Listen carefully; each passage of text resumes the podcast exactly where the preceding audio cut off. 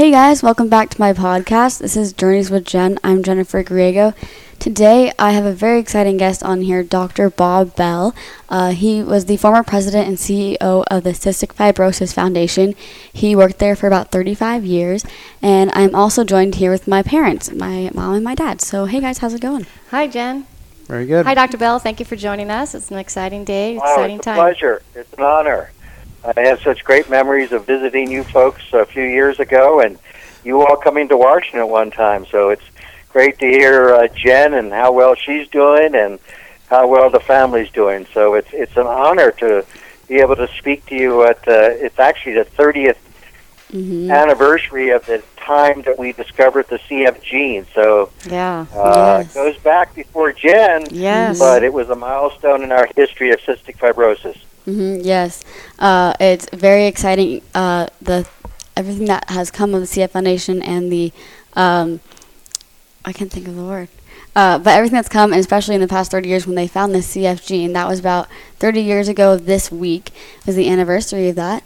Uh, yeah, so I'm very excited to talk to you about the CF Foundation and everything that has come about since you've been there and all the things that you've helped um, kind of establish during this time.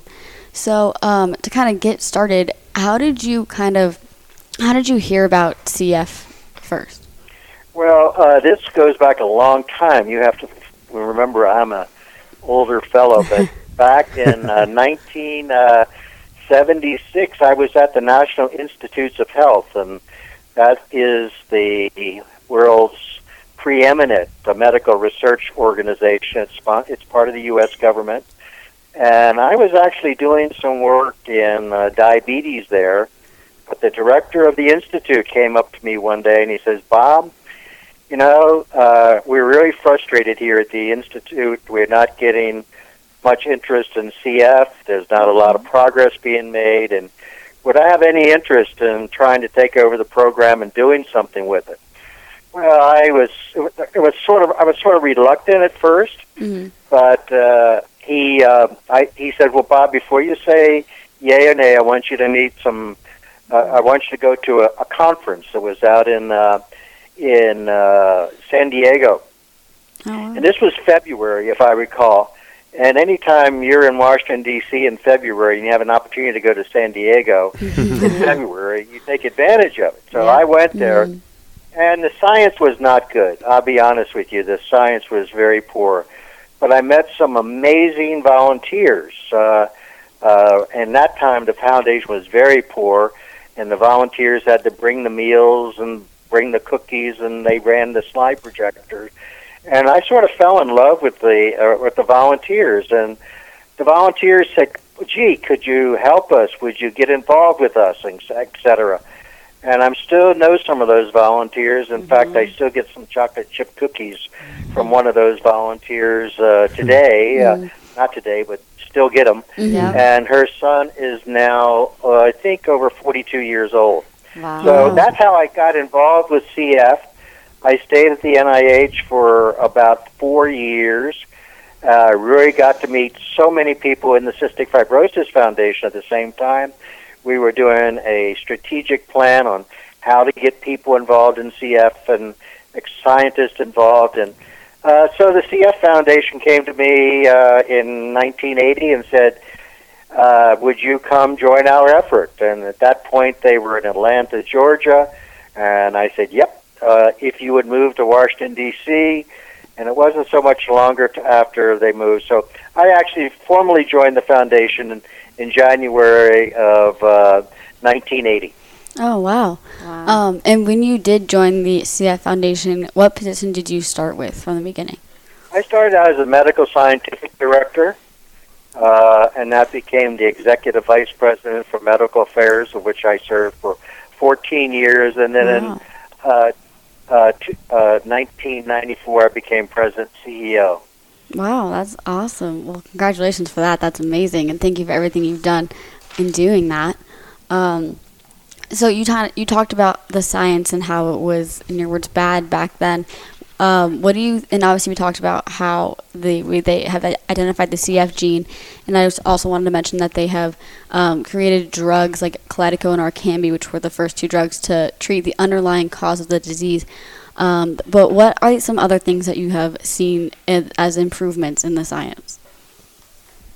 Well, let me let me go back to 1980 and give you a little bit of the story because it is sort of a remarkable story of what the Cystic Fibrosis Foundation was able to do. And don't forget, the Cystic Fibrosis Foundation was had a very small staff at that point, Mhm. where we had wonderful volunteers like your mom, uh, who is now on the board, Yes. and your dad, and you, and others. And uh, so in 1980, uh, we had said uh, we really want to be able to treat this disease better. Mhm. 1980, the life expectancy was about 18 years. Median life expectancy was about 18 years of age. We were still had a very small adult population. And I'll jump ahead. Today we have over half of our patients are adults over 18 Wow. years of age. Yep, first time So ever. anyway, back great. then, back then it was a very small adult population, and we said, and we were treating cystic fibrosis, and we were treating the symptoms of cystic fibrosis. We were treating uh, it with antibiotics, Mhm. clapping, where we removed the tight secretions in the lungs, and uh, and gave them pancreatic enzymes. But that was always treating the symptoms. And what we said, if we're really going to fix this disease, we had to understand what the basic defect was. Mhm. Uh, and you know, it's it, the analogy that has always been used. You don't fix the furnace, and you folks in Arizona know you don't fix the air conditioning by adjusting the ducts. If it's broken, you got to find out what's really wrong with it. Mhm. And uh, so we started a pursuit of trying to find out what the basic defect was. We started a research center network. We brought preeminent scientists into CF. We supported them with grant money. And um, one of the first major clues, we developed a, a hypothesis very early. What we know goes wrong in CF is chloride does not exit the airway cells properly. When chloride, which is an ion, uh, stays in the cells, it draws water, you get the dehydration. But we didn't know why the chloride was staying in the cells. But when we discovered the gene in 1989, we found the protein, which was that channel.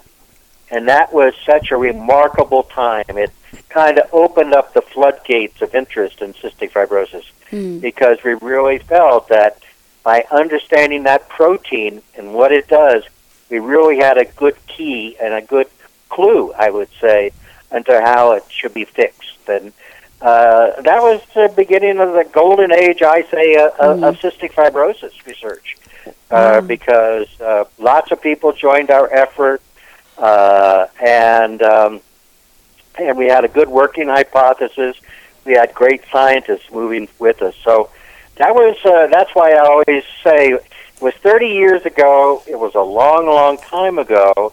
It took longer than we would ever have thought to get to the kind of drugs that are treating the basic defect. What the first one was actually approved in 2012. Mhm. So that was what 22 years, Yeah. uh, 23 years after we just uh, found the gene.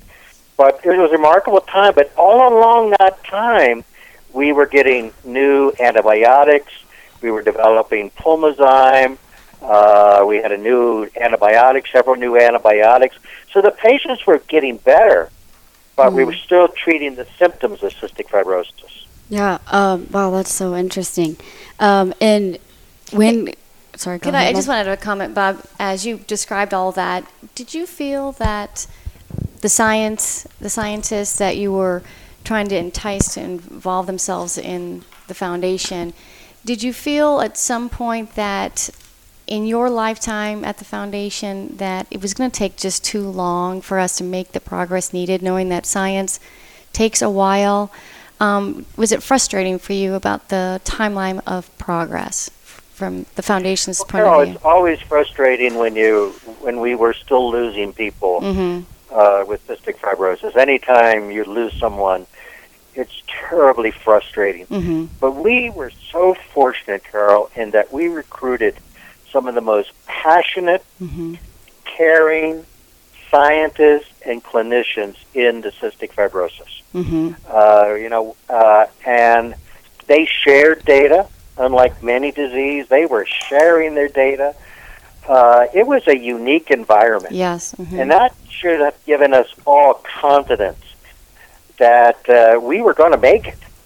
yeah. Uh, and then, uh, uh, as you know, the, the thing that I felt very strongly in the late uh, 1997, 98, 99 was that we really had to get industry involved with this. hmm And uh, we had always had academics. We had great science. I mean, the folks at the University of Michigan and Toronto, they discovered the genes. We had a great program in North Carolina, Alabama, lots of wonderful programs all around the country. But it still wasn't going fast enough because these were largely academic institutions. And so we said, let's bring industry into this effort. hmm And that's when we started a, a program called Venture Philanthropy. And everybody knows about venture capital. hmm Uh, well, that's when you take investors' money and you invest it. Uh, we were taking philanthropic dollars, and the investors were our wonderful people that were raising money for it. And we decided to give it to companies, and uh, and let's all work together. We had a wonderful academic community, we had a wonderful care community, and let's embrace embrace industry because they could do things so much faster than you could in academics. They Sure. could build robots that could screen thousands of drugs. Uh, for one, uh, for an instance, one it used to take a scientist maybe two or three days to screen two or three compounds. Some of the robotics that we took advantage of with uh, one of the companies was Aurora, which became Vertex Pharmaceuticals later on. They could screen 25,000 compounds in a night. Yeah. But no academic institution could make that investment. So we made a number of, I call them shots on goal with Mhm. industry.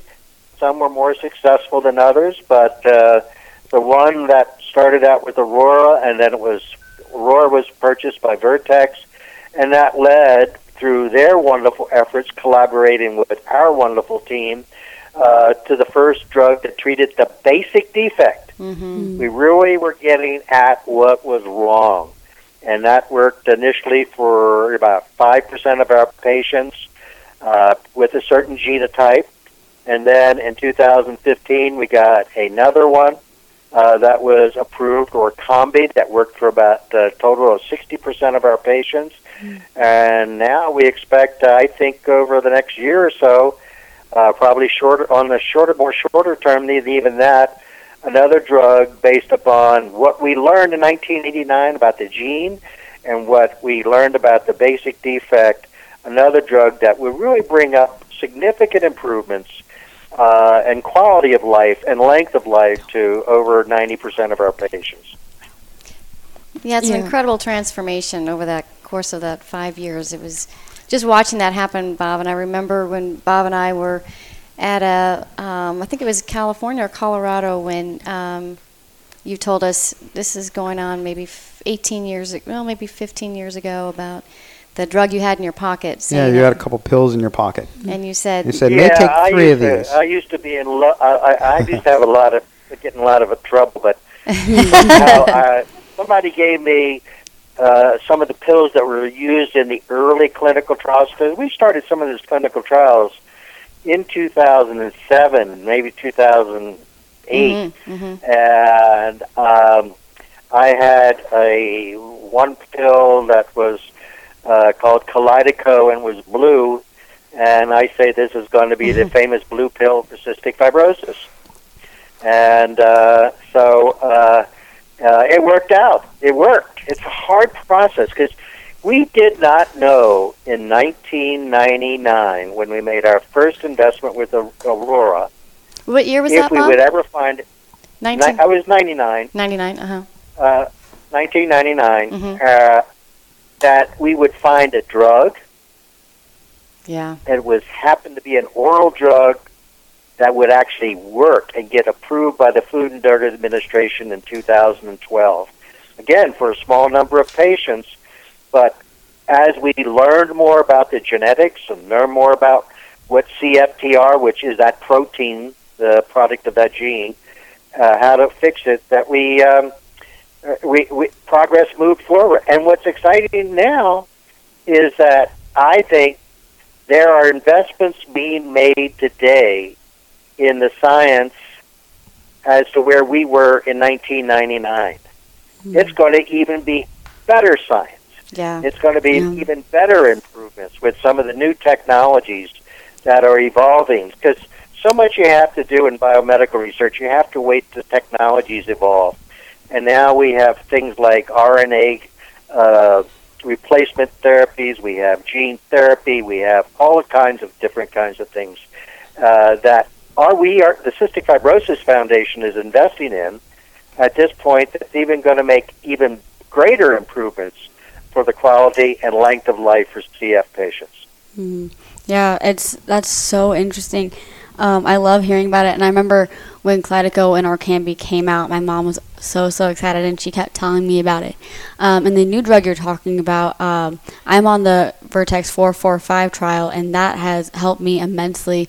It's crazy how that affects like my lungs and everything. I can just when I first started taking it, I could just feel the difference, and it's brought my lung function up about 10%. And so it's amazing how that stuff works. And as hearing from your point of view how they have developed that and come from the beginning, it's so interesting just to hear that side of it. Well, again, it- you know, the first drug worked for about with a certain mutation worked for three percent. Now they found other mutations that drug works for by itself. Mm-hmm. Then there was the the two drug combination that helped patients that had two copies of the of the of the uh, uh, defective gene, uh, same ones, Delta five oh eight, and then I don't want to get too complicated. Mm-hmm. But then the third three drug combination really has opened up to uh, added another 30% to its effective pro- profile. So still waiting FDA approval, hmm but I've heard a number of people who have written me notes, and I've talked to uh, Dr. Boyle and others that there's such a, an improvement. So, hmm and that's to the next level. But just think of some of the things that are going to continue to to improve upon that uh, for you, uh, Jennifer. That's Yeah. why I'm so excited uh, about the future. Yes, and thank you so much for everything that you have done to help, like, help through all this research because I have heard my mom say everything and how it's come about, and obviously hearing you say it, um, it is. gr- It was just. I'm just so thankful for everything you've done, and you're such a great mentor to the staff at the CI Foundation, and it's just amazing everything you've done, um, and the culture. Um, throughout Well, the foundation. let, let me make sure I, I clarify. It was a major team effort. Mhm.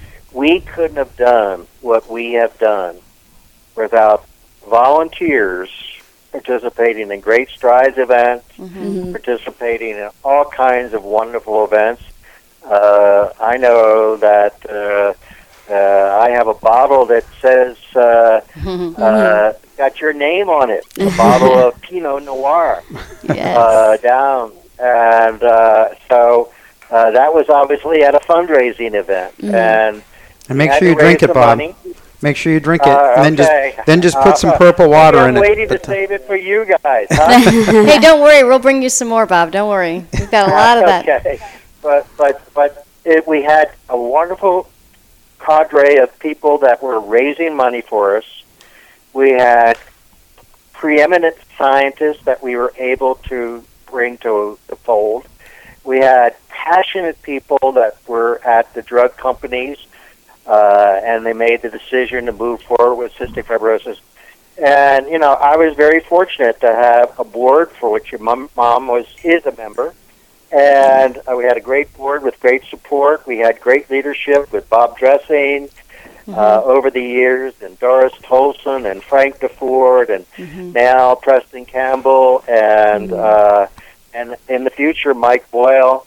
Uh, all these people, all have worked together. It wasn't any one person, but and and the staff that works so hard in the field in the chapters, and the center directors that take care of everybody. It is just an amazing, amazing community. And I don't think there's any other disease. I've been working with some other diseases off and on just on a for a fun basis. And it's so frustrating to them because they can't do what CF did. Wow. It was just such a culture uh, because uh, Jennifer, all they got to do is meet people like yourselves and seeing the the battle uh, that you that you face, or or see the recent movie Five Feet Apart. Mhm. Hmm. Uh, not the exact movie uh, title of it. I forgot. It's Yes, exactly it is. Apart? Yeah. Yeah. Okay. You and know, Jennifer did a do what people have podcast with the actress from that. She I know. I know. I know. kind enough to do that with And uh, so I, once you meet these people, just like I met the people back in you know 1976 and 77, you get engaged, and that's where we've been so successful. Mhm. We appreciate your humility, Bob. But culture starts at the top, and um, you know, great job by yourself. And there are many, many other people. We've met a lot of them over the years, but um, it's it's been very inspiring. And the whole small molecule thing, when um, that got started with these with these uh, um, corrective proteins, that's just rocket science. So that can you speak a little bit about how innovative that was? Was there another medication out like Orkambi or Kalydeco when they came out? That was really sort of a revolutionary approach pharmacologically, wasn't it? Well, Bob, that, that's a great question because we had a protein. We knew that that protein was defective, and we had to find. We hoped a small molecule that would somehow bind to that protein and open that protein up, open that channel up, so that chloride could get out. Hmm. And um, quite frankly, we started screening compounds, and there are millions and millions of chemical compounds, uh, some of which look like they could be drugs. And so, again, as I said, we did not know when we started the the uh, high throughput screening, we called it, to Mhm. screen thousands of compounds, if we would find a drug. For, fortunately, it was an oral drug that would work, and uh, so it was the first time that a small molecule was able to correct a genetic defect at the basic level when we discovered Kalydeco. It was a remarkable time. We have small molecules that will help with the symptoms. But we were actually correcting the protein. So, you know, uh, it was uh, doc, Dr. Collins, who is the head of the NIH and Mhm. founded CFG, and he says that uh, was one of the collaborators with uh, a, a team from Toronto, Jack Riordan and Lap Lap-Chee Tsui. Mhm. He always said looking for the gene was like looking for a needle in a haystack. Well, you know, and you didn't know what haystack to look in, but you know, we didn't know what chemical compound was going to work. Yeah. Mhm. And because we had great technical ability, we made an investment. That was a forty million dollar investment. Wow. Wow. Now that was unheard of Yeah. Uh, from a small foundation like the CF Foundation. What percentage When of first the got Bob, what, what percentage of the total funds was that? And that must have been pretty um, oh, scary that move. was that was uh, at that point that was uh, way in. Well, let me. T- it was fortunately I have to. You know, Bill and Melinda Gates gave us twenty million dollars to start Wow. this project. Hmm, that's awesome. And we had developed an antibiotic called TOBI, and we actually sold that, the rights to that drug, Mm-hmm. and got another $20 million. So we had the $40 million. Got In it. addition, at that point, I think we were supporting a medical program of probably 40 or 60 million dollars. I don't know. Mhm. Uh, when 1980, the medical scientific program, the CF Foundation, was less than two million dollars, Mhm. and Amazing. today I'm sure it's approaching. Carol, you know better than I do, but Yeah. It's got it's approaching 200 million dollars. Mhm. When I left in 2015, I think it was 170 million dollars Mhm. and it's probably more. And we're we're continuing to take shots on goal. That's uh, that's my philosophy. Take shots on goal. Are you going to miss some? Uh, but you're going to, as Wayne Gretzky says, you're going to miss 100% of the shots you don't take. Mhm. That's what we did. Yeah. And some we took shots and go. I think you all know that there was a couple drugs we thought Mhm. even got to phase three and they didn't work. Right. That was uh, disappointing to our community. Yeah. But uh, we had some that did work, that continued to work, and the nice thing is we got a lot of competition in the field, and we got other kinds of technologies that are even going to make today's theor- uh, uh, approaches to therapy even look uh, uh, just as milestones to even what we can accomplish in the future. Mm, wow. That's so that's so amazing to hear kind of how that's come about. Um, and you kind of touched touched on this a little bit, but what is like the evolution of the CF Foundation, uh, kind of from when you started until now, like the growth of the staff, and you talked about it a little bit, but like the range of the budget over the years. Well, you know, I, I really, you know, anytime I talk about the Cystic Fibrosis Foundation, I have to go back to 1955 when Doris Tulcin uh, and her family founded the CF Foundation, and they gave a grant of ten thousand dollars, Wow. and uh, uh, for this research program. But they did some remarkable things. They started a patient registry. They started our care center network in the '60s. When I got there uh, in uh, 1980, as I said, the medical budget, I don't have it, I would have to ask, but I think it was about $2 million. Mm-hmm. We didn't have very much money in the bank. Uh, the number of, of employees was, uh, we, had, we still had about 70 chapters. Mm-hmm. So, you know, that was uh, a, a lot of, a significant number of people. Uh, so we still had about a couple hundred people uh, in the foundation, but the now I think it's approaching 700 people in the foundation. But the most important thing is the medical uh, scientific budget. What we're investing in medical research bring better therapies for Jennifer and everybody who is affected by this disease today or who will be affected by it in the future. So that's what uh, that's uh, that's that's the most exciting thing. So we continue to take shots on goal. Wow. Yeah, I think what comes to mind for me, Bob, is the the boldness that you had thinking about the venture philanthropy model, and I think it's um, such a great example for what the CF patient goes through and the bravery that you had as the leader of the foundation to make the risky move of investing money in a company that was hopeful and coming to fruition with an effective drug. And you look at the courage of these CF patients and the ability to participate in clinical trials. I think knowing and Jennifer growing up, and now she's almost 18 years old, in the years before, participating in a clinical trial was not as common, even in other diseases. And you know, you little have reservations about side effect profile and things. Now, I what the foundation has done is open up the eyes of of people having other medical conditions about clinical trials and the importance of participating in a clinical trial and the advancement of science and advancements in, in medicine. And I think that boldness that you started um, and the courage of the CF patient together has just kind of given a really great um, example for the community at large, our national, you know, healthcare system as far as being able to embrace the challenge and participate in the progress. Well, you know, people with cystic fibrosis uh, and, and their families inspire those of us whose families have never been affected by CF. Mm-hmm. But uh, they they are an inspiration to everyone. Uh, uh, you know, and uh, it's uh, and that that's uh, while CF is not contagious, their Yeah. spirit Mhm. and their Yes, it is. is contagious. Yep. And I think, you know, I another example of our growth. Uh, we have Uh, about 1986, uh, uh, 84, 86, we started the North American meeting, which is our annual CF meeting.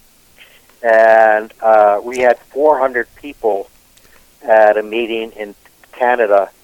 This year, they had over 5,000 people at the North American meeting and I'm sure this year, coming year, they have six thousand.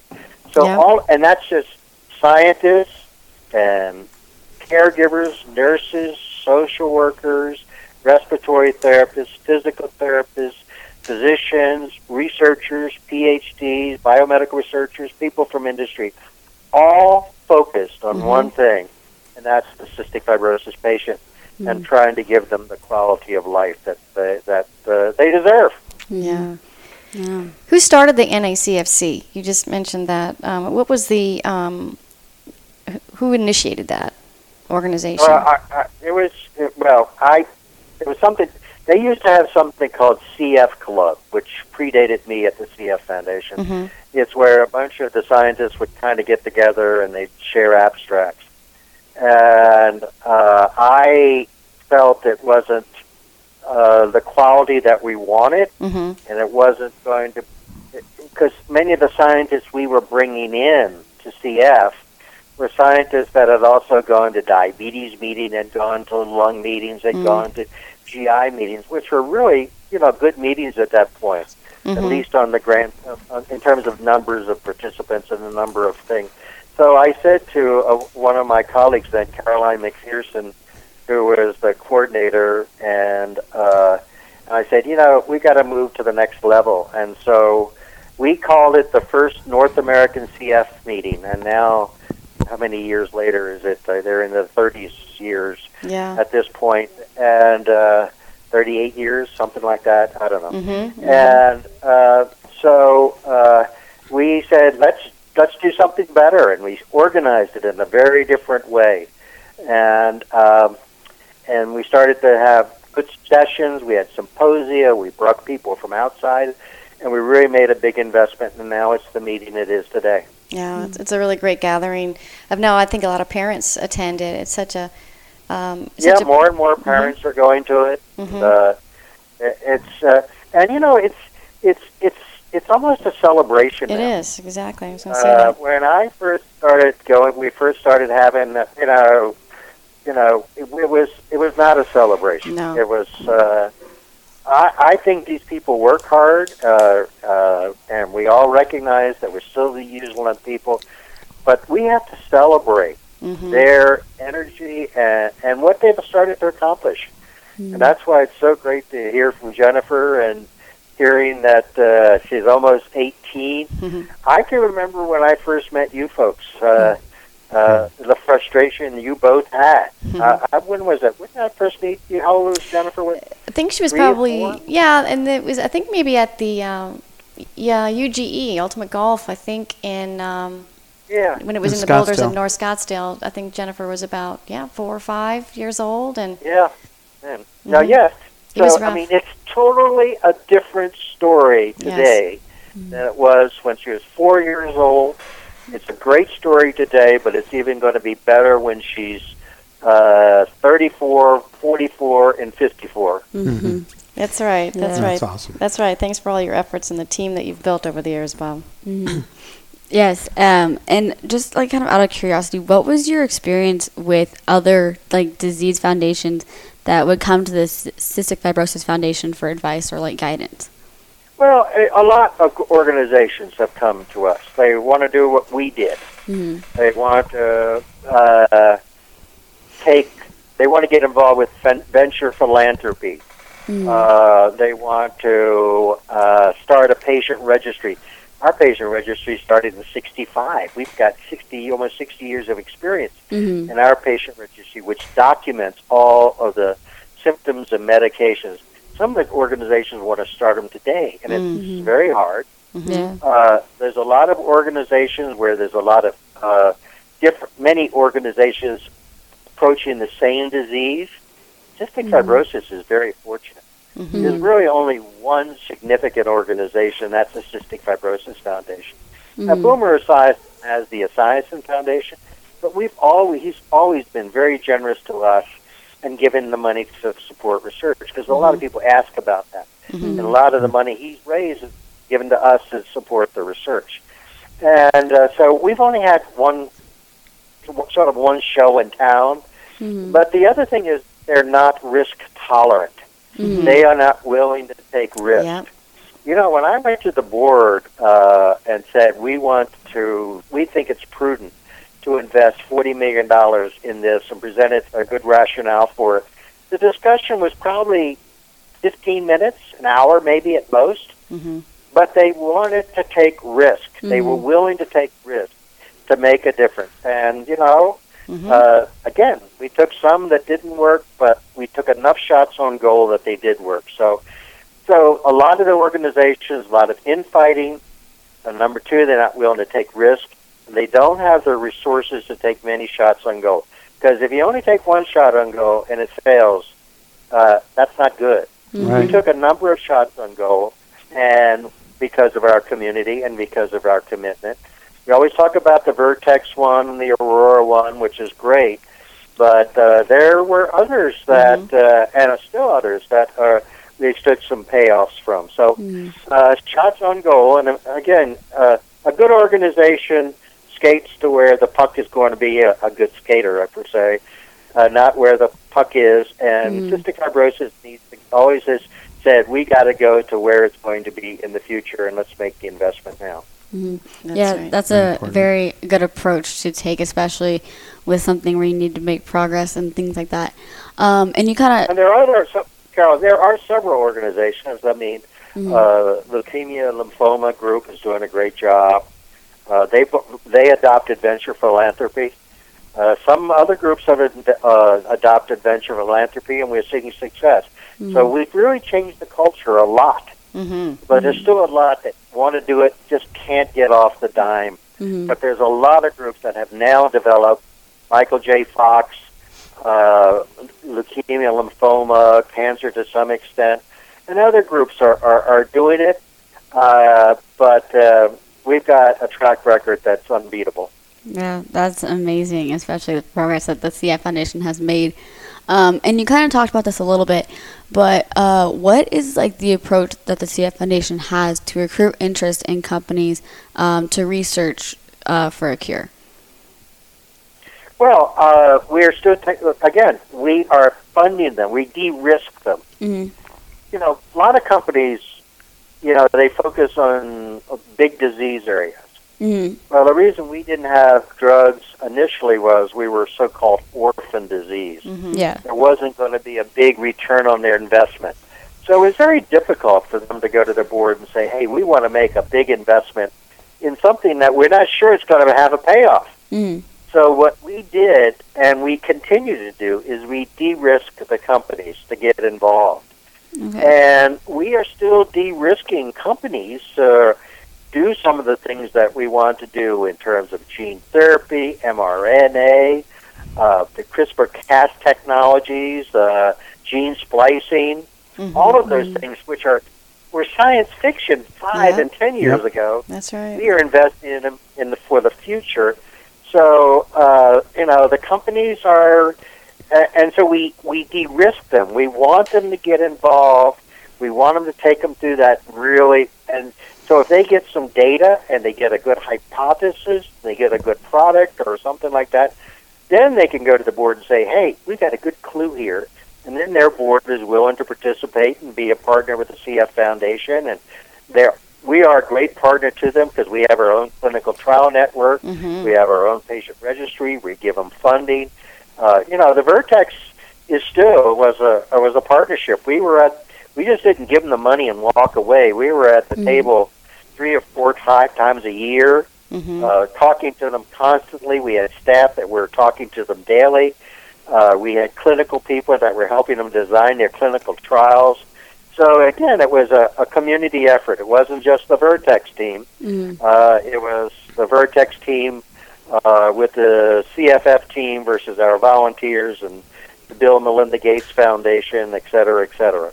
hmm you know, Bob, you brought it up, and and the gene therapy stuff is so exciting, and you got to believe it's going to have a tremendous role in the future. And it's it's great that the CF Foundation is at the forefront again of of de-risking um, pharmaceutical companies to look into that, to look into therapies for CF. I was talking to Carol yesterday, you know, and I think that in the future you're going to go to your doctor. He's going to do a, a test and see what viruses you got infected with since your last uh, exam, and give you something that's going to take out whatever genes those viruses might have given you. This doesn't apply to CF, but they're finding so many of these cancers that people get, whether it's a hematologic uh, malignancy or a, a skin cancer, that there's a, an oncogene that was introduced into your body that caused something to turn into cancer later on. And you got to believe at some point they'll be able to go, okay, well, you've got, you're infected with this, we're going to take that out. We're going to remove that from your, um, from your genome and you'll go on your way in prevention of stuff as opposed to in the case of therapy with CF. But it certainly seems like CF will be is a great fit for being one of the first diseases that you can just take and correct the deficient gene. Well, because where we would love to be able to correct it is in the lungs. Yeah. hmm Uh, and obviously, we'd like to be able to do the GI and so forth. Some of these new drugs that we've been talking about, the small molecules, are affecting the GI symptoms as well as the pulmonary symptoms and all of those. But uh, even if we could just get into the lungs to those stem cells and correct them so that those that never develop CF in the lungs, Mm-hmm. uh, that would be. And it sounds like rocket science, but some of those drugs are now being used not for CF, but we haven't got that far. But we know what we got to do. Right. We got to get the CF gene into those cells, and we got to define what are the stem cells and get them out and fix them and put them back in. But people are already experimenting with that. hmm It's exciting. Yeah. Very exciting. It's so, and I just love hearing about it, especially because um, I obviously grew up, and I'm obviously I'm 17, so I kind of have grown up while everything's uh, progressing so rapidly, and it's been amazing to just kind of see like within myself the progress of the medications, especially in the past year with the study that I am on right now in Tucson. Uh, just the progress of everything that has happened, and even going to doctor's appointments and being, like, oh, like there's this new drug or there's this new therapy or anything that has gone on. It's um, amazing to kind of hear the progress and to see it within myself. Uh, so you touched on this a little bit earlier, but what was it like for patients when you started with the CF Foundation, and how does that kind of compare to the CF patients in today? Well, Je- Jennifer, you just described how it is for CF patients today. Mm-hmm. So just to hear your spirit and knowing what you do and how outdoorsy you are with your parents and et cetera, et cetera. Mhm. But back in now again when the foundation was first founded in 1955, patients didn't very often live to kindergarten. Wow. In 1980, when I first started the foundation, uh, median life expectancy was uh, in the uh, the late 18, about 18, 19 years of age. Wow. Now it's um, way over 40. It's over 40. That's amazing. But with these new drugs, that need that that statistic is going to be thrown out pretty Mhm. soon uh, because it's uh, it's it's going to change that dr- drastically. Um, and uh, the patients, uh, it was kind of a dream in back in 1980 for kids to go to college. Mhm. To think about that, that was tough for parents to think about Mm-hmm. a marriage was not something that they would probably think about. Uh, having children was something that they very seldom thought about. In fact, they thought it was not healthy for them to have children. And now, uh, you know, uh, it's a very different story Mhm. uh, for vast majority of patients. Now, there's still a lot of patients that Mhm. still continue to struggle, and we work hard to treat those symptoms. We make sure we're working very hard through public policy efforts to make sure they can get the drugs. They make sure we get the antibiotics, uh, using lots of different kinds of things for some of the resistant bacteria to improve their quality of life so that they can really benefit from the new drugs and the new approaches that you see with your with your the clinical trial that you're on. So uh, I think that the biggest thing is the hope and optimism Mhm. uh, that we've been able to to create that people can think about their future, can think about the things that I just uh, outlined. Yeah, yeah, it's amazing to to see that, um, and especially just hearing and um, people who, other CF people who have like YouTube channels and things like that to kind of hear about their stories, um, and just quick shout out to my mom who has been always on the ball and on clinical trials and all the new medications who has kept me very healthy. Um, I definitely would not be as healthy as I am today without her. Uh, but it is amazing the progress that has come through all the medications in the CF Foundation.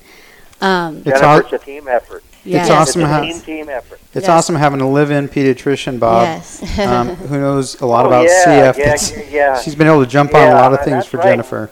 Oh, Well- when she used to call me, when she used to call me, it wasn't. Uh, uh, she would she would uh, pull out some of those medical school books and start asking me questions. It really made me uh, made me think and made me work. No, thank you. But because I remember, heck, the when I was a resident in Houston taking care of CF patients, and that was in the 90s. So the transformation from then to today, um, it's just mind-boggling, and I could only have dreamed for that um, to happen in Jennifer's lifetime. So for me uh, and for Bob, for us to picture what it was going to be like for Jennifer to have CF, um, when the way that I took care of those kids is just 100% different. And, um, and it's just a dream come true. And I think in those days, when Jennifer was born, as a parent, you didn't even want to dream for your child. It was something you were, would just give you so much sadness because you couldn't put that dream in your mind because it would probably not happen. Uh,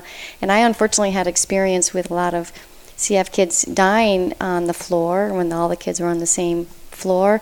And now Jennifer's hardly in the hospital, and just the whole change in the last 18 years. Um, I wouldn't have imagined it, and I'm just so grateful and blessed of the progress that's happened as the team effort that's led to this progress.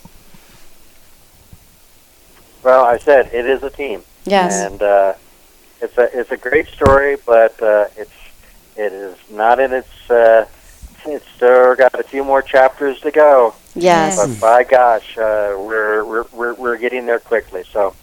Another one story that I remember, I wanted to, uh, Bob reminded me of it, um, and I probably got this name from you, Bob Beall, was um, a doctor from Minnesota. When Jennifer was two, I wanted to get a second opinion as to what could we do differently um, for her. Um, she was pretty sick um, since birth, so there was a physician that, an older man, um, gosh, he was the Dr. one that's. Warren Warwick. Dr. Yes, that's it. Warwick. Very good. I knew you'd know the name. Yeah, I remember. So Bob and I flew to Minnesota, and Jennifer was sitting in her little stroller, and um, the physician asked us, um, you know, looked at her, you know, her, her chart, and then said, um, And Carol had a list of questions she was going through, and, and Dr. Warwick said, um, oh yeah, he said, I've been at, I've been at the end of those questions. and and she was she was pounding through them pretty well. And he said, he said, look, ma'am, I, I want you to think about this differently. Your daughter's going to grow up. She's going to go to college. She's going to get married, and that's where her life is going to go. And Carol broke down and quit asking questions. but he did Well, ask me. Warren was a re- Yeah. Warren was an optimist. I mean, uh, and, and he took care of patients in the days that there wasn't a lot of optimism. But Right. uh, uh, but he was he was a he.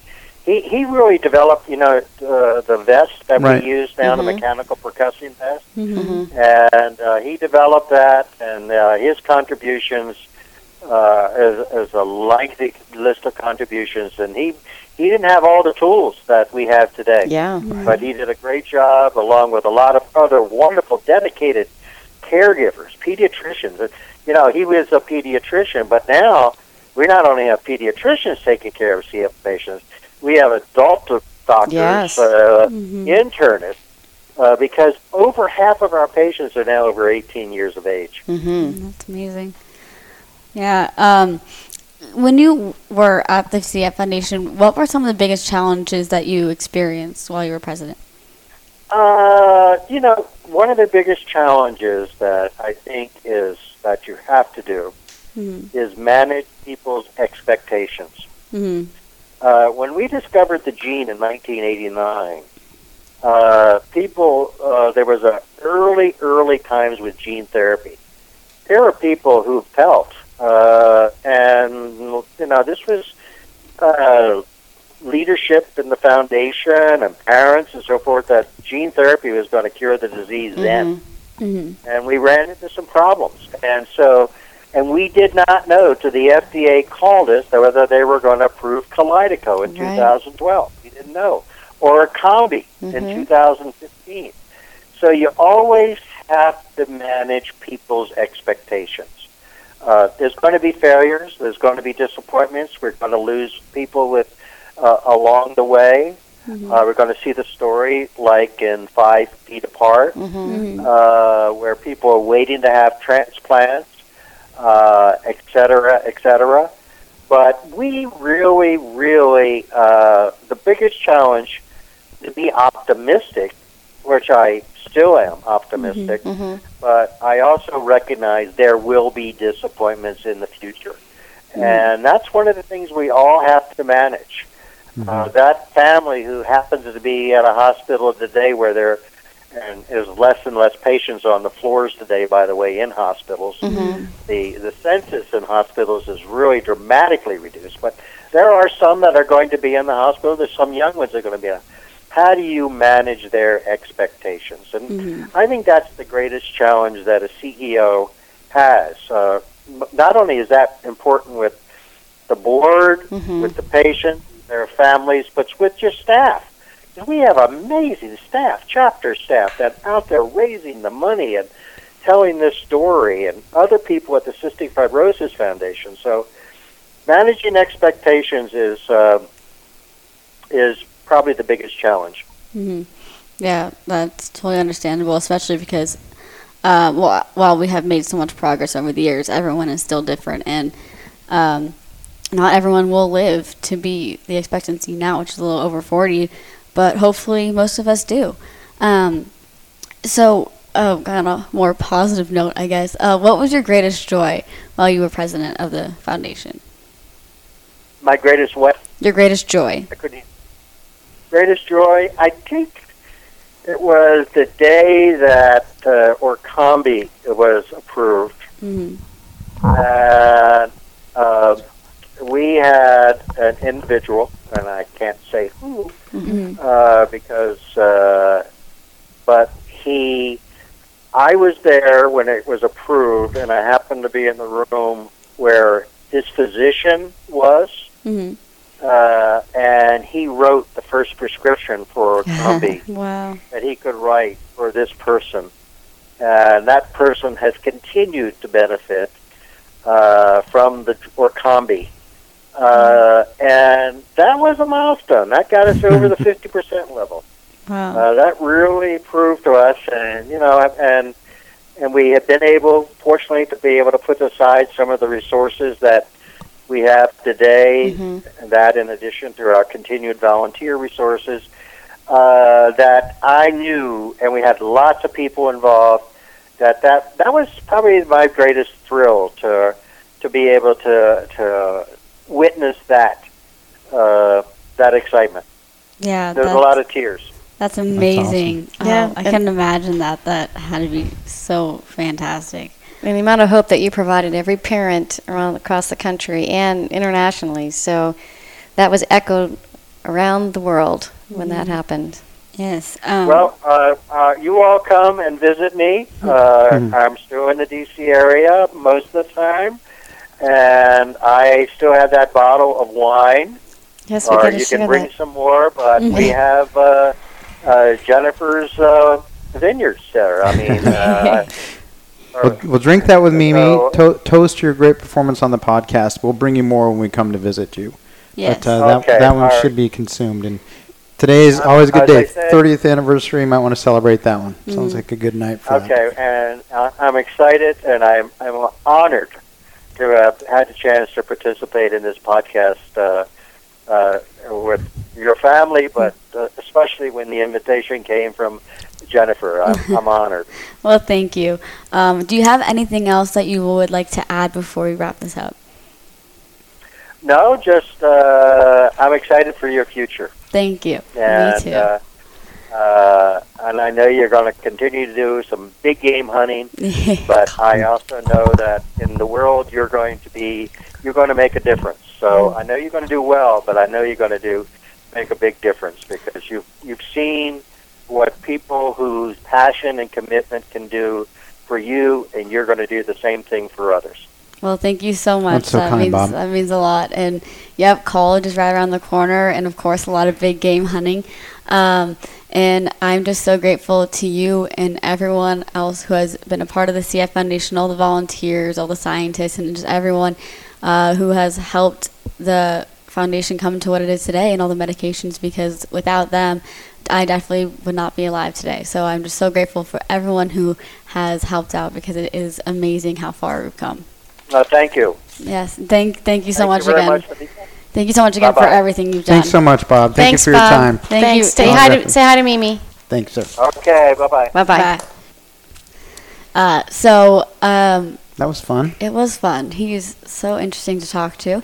Um, and especially like hearing, I love talking to people who are this invested Mhm. into, obviously through this podcast, I've heard a lot of that, but who are so invested in things like the CF Foundation because their perspective on it and their knowledge of it is just so amazing to hear. And it's something, obviously, I hear a lot from you, Mom, but uh, he's just, he lives and breathes CF. So Mhm. his uh, knowledge of everything is so interesting to hear.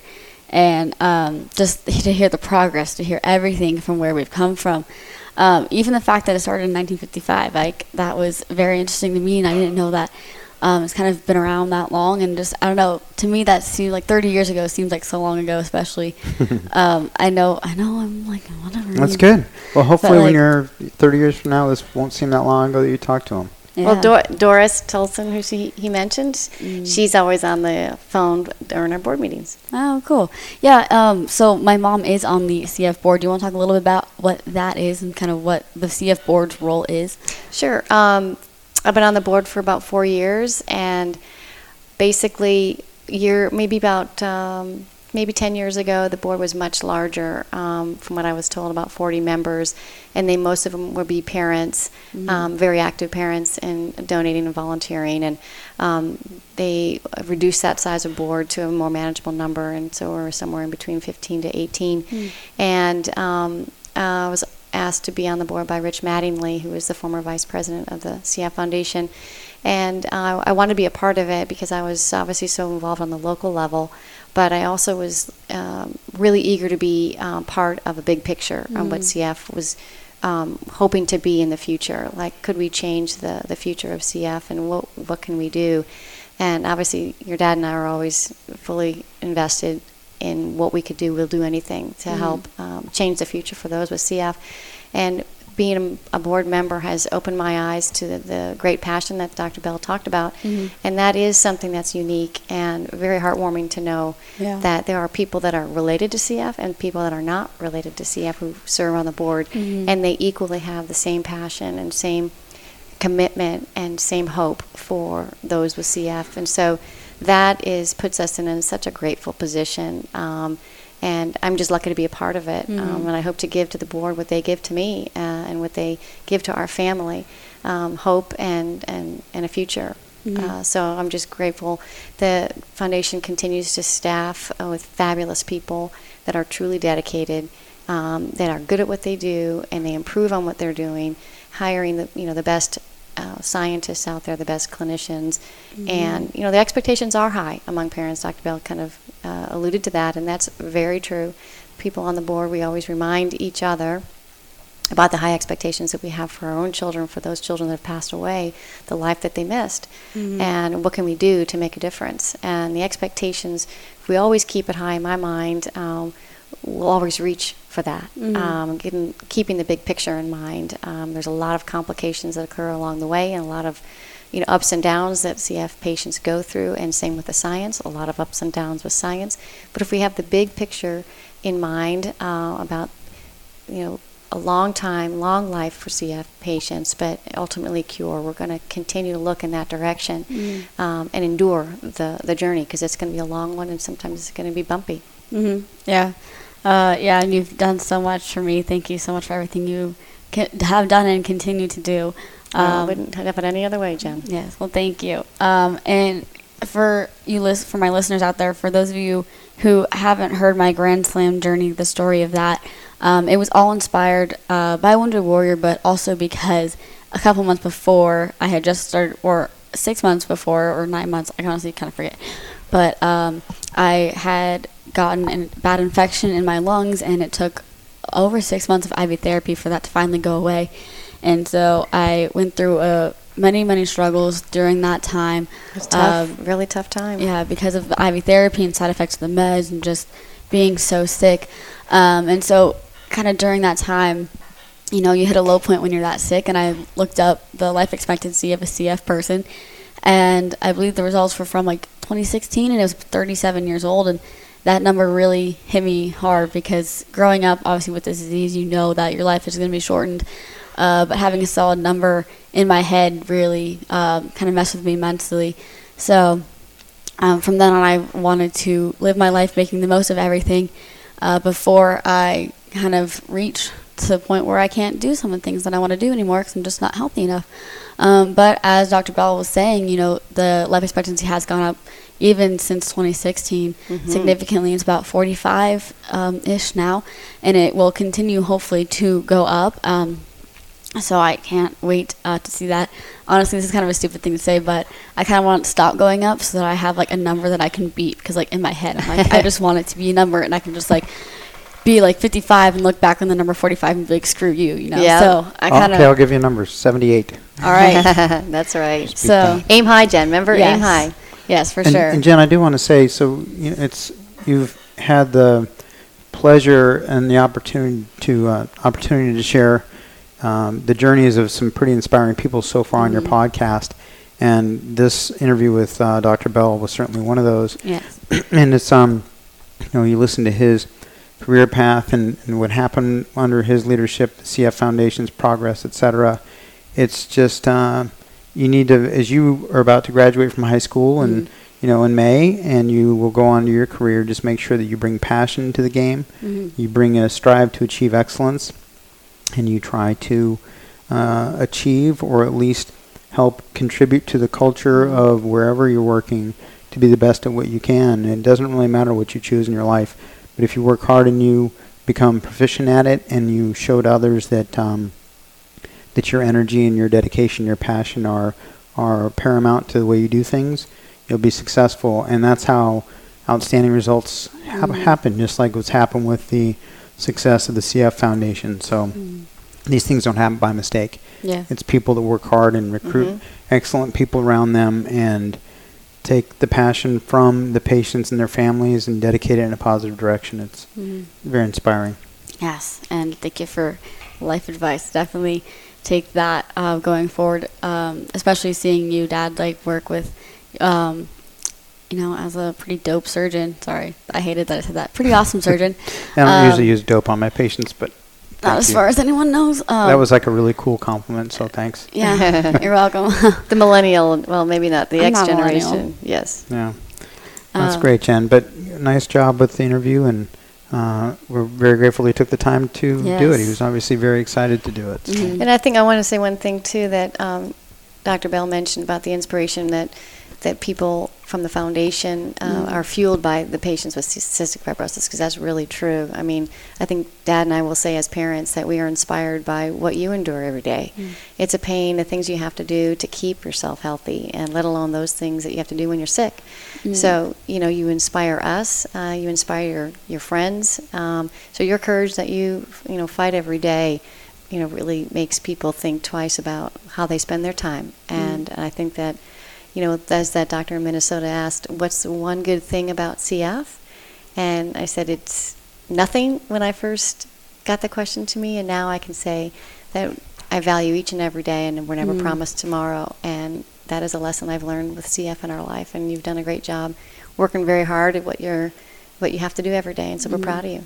Thank you. Thank we you are, and I want to give a shout out to your brothers too, because they are a big What part of. dudes. Love They're a Love big part of, of the way that you are have grown up with the toughness and the support and the motivation, and they are they're phenomenal. They're a big part of your success Mhm. and um, your They- joy. So. They're your biggest cheerleaders, Jen, and they s- Literally. eh, yeah, and they look to you as a mentor. Uh, no, my brothers, they do kind of, and um, my Grand Slam journey was filmed and hopefully will be out sometime soon. But they kind of got gypped a little bit on that. They don't really get enough credit as they deserve. Um, so shout out to my brothers. I love them so much. They are there for me all the time. My brother David drove me home from school today and sat there in the parking lot honking his horn as I walked to the car. Yes. Uh, and then just annoyed me in the car, but in the most loving way possible. So I love spending time with my brothers. They're so supportive of me. So um, kind of helpful, and mo- mostly annoying, but you know they're always there for me, and I love them. They got to be a brother, much. you know. That's what siblings do. Yeah, of course. You know that brotherly love, brotherly bond. Uh, no, but I would not be anywhere I am today without all of you guys and uh, Dr. Beall and everyone in the CF Foundation.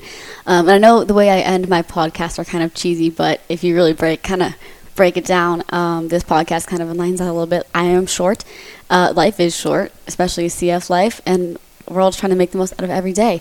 Um, But uh, your life is not nearly as short as it would be if it wasn't for very true. the CF Foundation, the research, and the advances. So. Very true.